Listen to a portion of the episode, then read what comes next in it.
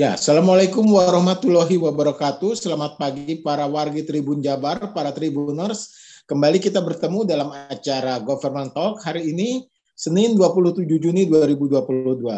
Hari ini kita akan berbincang-bincang dengan Pak Hadian Saputra, Supriyatna, Kepala Desa Cibiru Wetan, Kecamatan Cilenyi, Kabupaten Bandung. Nah, ada apa nih dengan Desa Cibiru Wetan ini?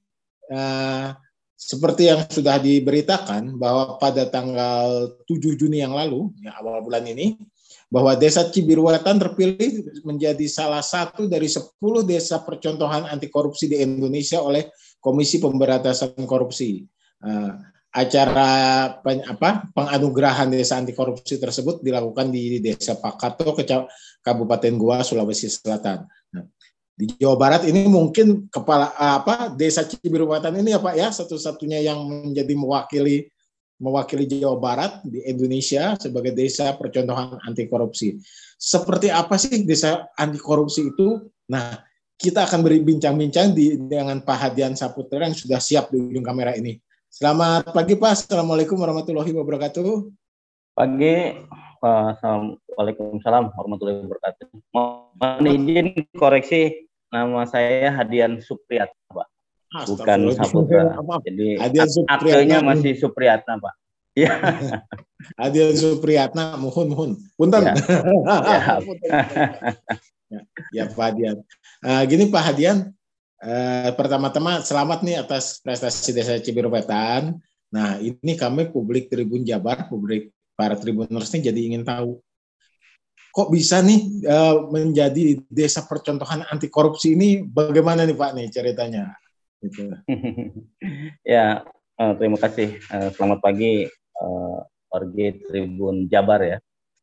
Sebenarnya kalau ditanyakan kok bisa nah jawaban saya spontan harusnya semua desa bisa. Karena amanat undang-undangnya sama. Undang-undang desa sama kemudian undang-undang uh, anti korupsi juga sama begitu ditetapkan kan semua desa harus mempedomani. Kemudian peraturan uh, Komisi Informasi tentang keterbukaan informasi publik juga sama. Nah, salah satu amanat bagi kepala desa atau pemerintah desa adalah melaksanakan ketaatan terhadap segala bentuk peraturan perundang-undangan yang berlaku di negara ini. Berarti kalau itu menjadi kesadaran kritis semua komponen dan semua desa, saya kira semua desa sama dan tidak perlu ada percontohan. Hanya mungkin yang membedakan kami juga melaksanakan ini semua bukan dalam rangka mendesain bahwa di KPK ada uh, program pemberian anugerah desa anti korupsi. Jadi pada saat saya dilantik uh, November 2019, saya mengawali dengan uh, mengajak semua komponen masyarakat dan sesuai dengan janji politik untuk lebih menyelenggarakan pemerintahan yang terbuka sesuai dengan misi ada membangun keterbukaan informasi publik dengan menyediakan radio komunitas, melibatkan kaum milenial, dan menggunakan berbagai komponen yang ada di desa untuk penyelenggaraan keterbukaan informasi. Itu awalnya, sehingga di desa kami terbentuk eh, peraturan desa tentang keterbukaan informasi dan dokumentasi desa, Kemudian ada peraturan kepala desa tentang jenis-jenis informasi dan dokumentasi desa yang dapat diakses oleh publik. Kita tetapkan hmm. informasi yang dapat uh, ter terbuka serta merta dan dikecualikan. Ada juga keputusan kepala desa tentang uh, penetapan pejabat pengelola informasi desa. Jadi uh, wartawan, LSM, media massa tidak lagi harus mencari kepala desa. Untuk kebutuhan informasi tinggal uh, datang ke pelayanan PPID desa, menulis kebutuhannya, dan dengan uh, senang hati kita merespon apa yang menjadi kebutuhan. Kemudian secara implementasi uh, desa anti korupsi itu di, uh, salah satu penilaiannya adalah bagaimana tata kelola, bagaimana inovasi e-government, bagaimana peran serta masyarakat, alim ulama, dan adakah uh, peranata nilai-nilai budaya yang mendukung terhadap gerakan anti korupsi. Nah itu semua dibangun dengan website desa, uh, hmm. TV desa, radio desa digital, kemudian uh, kita membuat fakta integritas, melakukan survei kepuasan, memastikan pelayanan tanpa biaya, kemudian sebelum pelaksanaan kegiatan melaksanakan rapat pra pelaksanaan dan kepala desa sesuai dengan kewenangannya membagi habis uh, tugas pelaksanaan pembangunan kepada koordinasi dibantu kemasyarakatan desa. Jadi kepala desa hanya bertanggung jawab atas siltap pribadinya saja, sementara pelaksanaan pembangunan itu semua dibagi habis oleh kaur dan uh, pelaksana terkait. Nah itu yang kita bangun dan kita juga tidak menduga kemudian bahwa praktek itu diapresiasi oleh pemerintah Kabupaten Bandung dan provinsi. Uh, pada saat itu ada dua, dua desa Kabupaten Bandung yang diusulkan, kemudian provinsi mengusulkan lima desa terbaik ke KPK, kemudian pada akhirnya yang diobservasi hanya dua desa, Cibirwetan dan Ciburia Kabupaten Bandung. Kemudian terpilihlah Cibirwetan sebagai salah satu yang dianggap paling siap untuk menerima anugerah karena memenuhi kriteria dan kita dari 10 itu uh, di penilaian awal kita berada di urutan ketiga ya dan mudah-mudahan nanti sampai September rencananya tanggal 67 sampai uh, Juli ini sampai nanti di akhir September akan ada penguatan pembinaan dari KPK, Inspektorat Provinsi dan Inspektorat Kabupaten dan lebih memperkuat lagi bagaimana eksistensi Desa Ciberwetan dalam uh, menunjukkan sebagai desa yang anti korupsi. Dan mohon doanya dari warga masyarakat Jabar kita bisa menjadi yang terbaik di Jawa Barat untuk dinobatkan sebagai uh, desa anti korupsi. Itu, terima kasih. Amin ya, semoga menjadi desa terbaik anti korupsi. Nah, Pak, tadi eh, paling mendasar utamanya adalah Bapak membangun transparansi informasi ya, begitu? Ya. Nah, ya. Atau keterbukaan informasi bagi publik.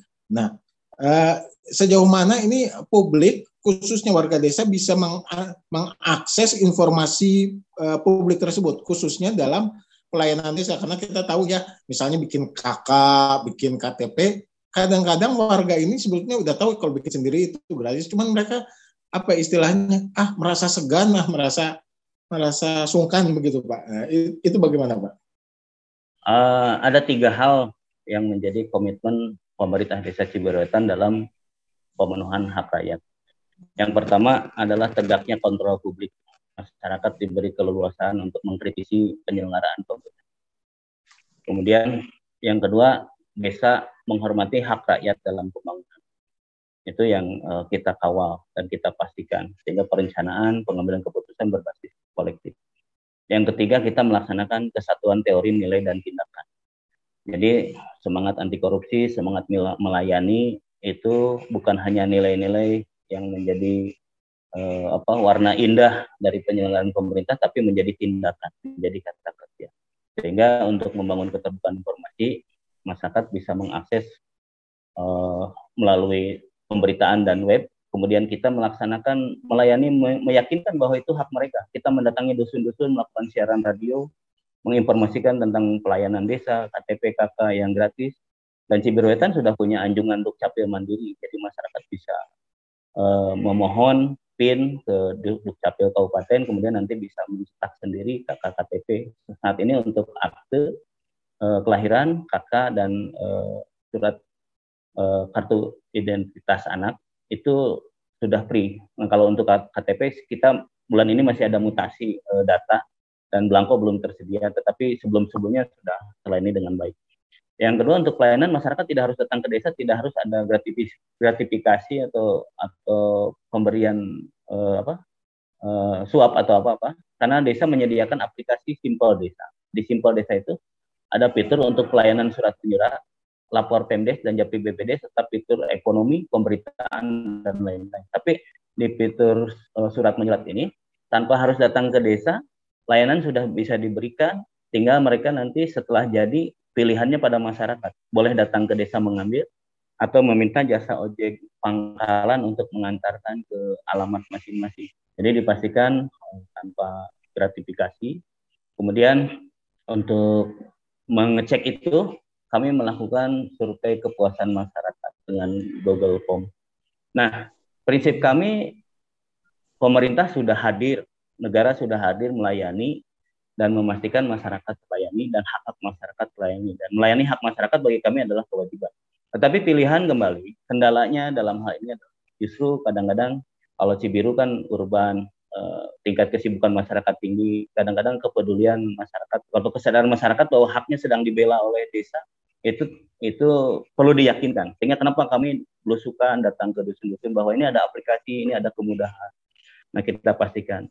Nah problematik itu berkaitan dengan ada saja oknum di luar pemerintah desa mungkin yang uh, bisa melakukan me, me, menyediakan jasa pelayanan untuk membuat surat dengan cepat misalnya datang ke Dukcapil Kabupaten kemudian dalam satu hari selesai sementara yang proses gratis melalui pemotretan di kecamatan mungkin beberapa hari tapi hadirnya anjungan Dukcapil Mandiri bagi mereka yang mampu memanfaatkan teknologi, mengakses meminta PIN, mencetak di desa itu menjawab uh, keraguan-raguan bahwa uh, pemerintah kita uh, istilahnya tidak bersih atau melakukan pelayanan yang tidak sesuai dengan prosedur.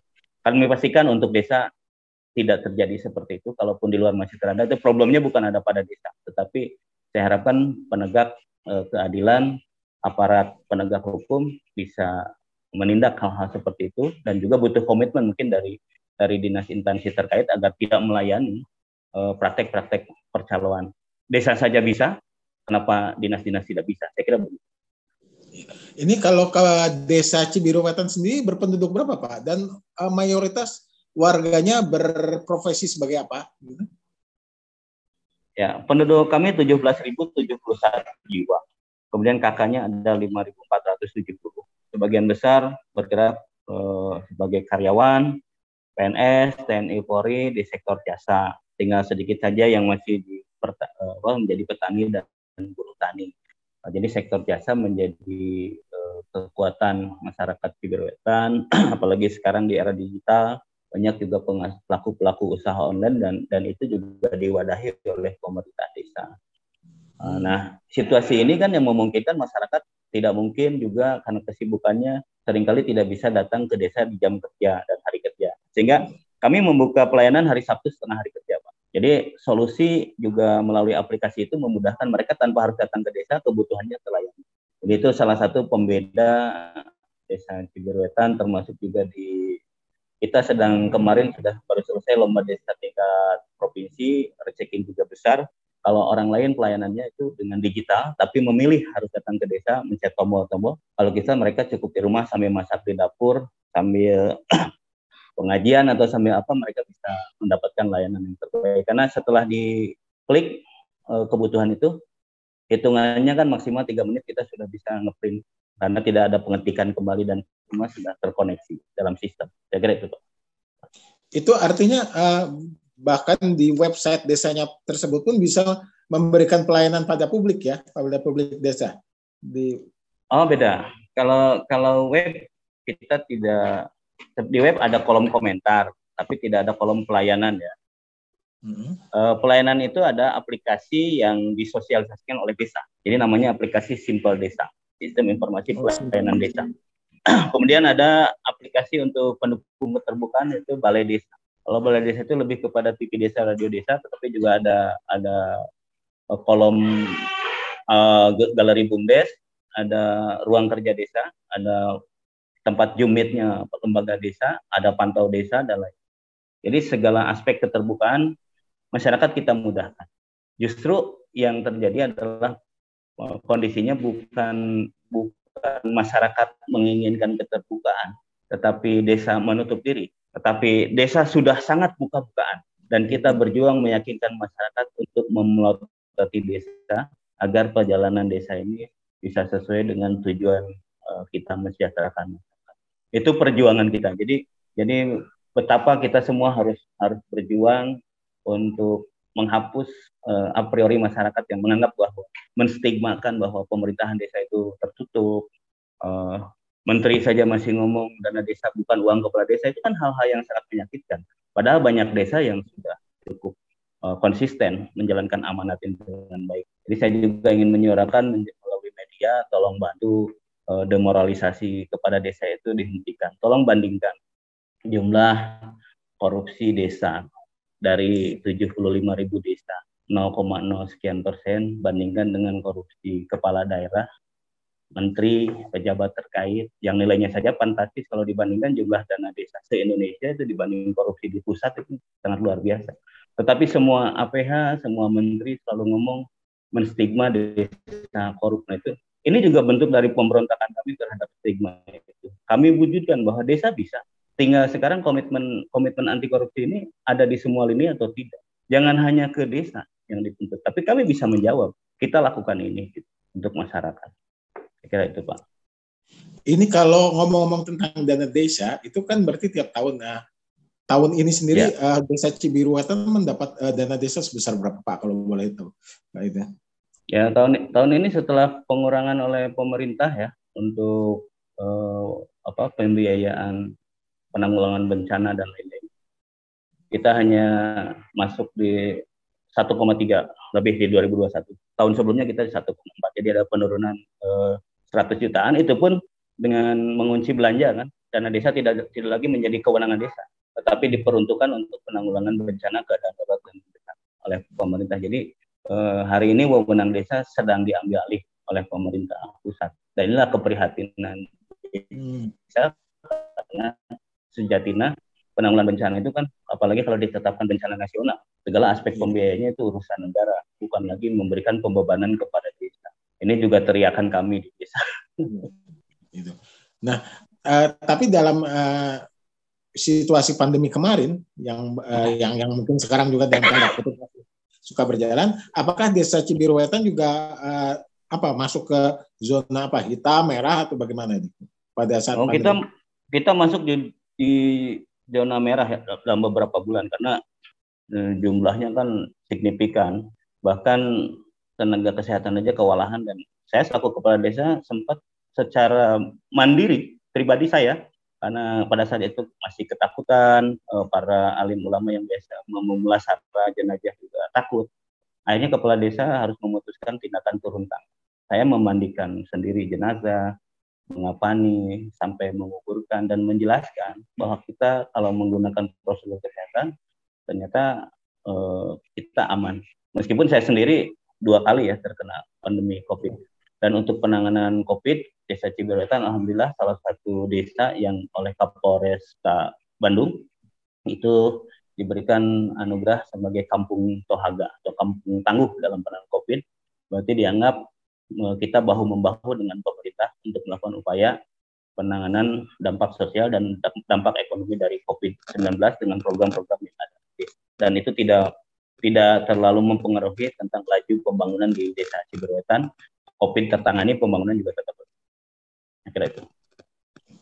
Uh, kemudian Pak, uh, ini kan kemudian desa Ciberwetan cukup jauh ya dari pusat pemerintahan di Soreang sana gitu ya. Nah, dalam hal layanan publik tadi memang sudah disediakan berbagai fasilitas. Tetapi apakah jika ada apa ada masyarakat yang harus uh, penting mengurus uh, administrasi yang sana, apakah juga ada difasilitasi gitu oleh desa atau bagaimana, Pak? Ya, pertama tugas desa adalah hadir menggantikan peran negara dalam menghadapi kebutuhan jadi prinsip kami negara hadir itu eh, tamengnya ada di desa. Jadi ketika desa peduli, negara sebenarnya tergantikan.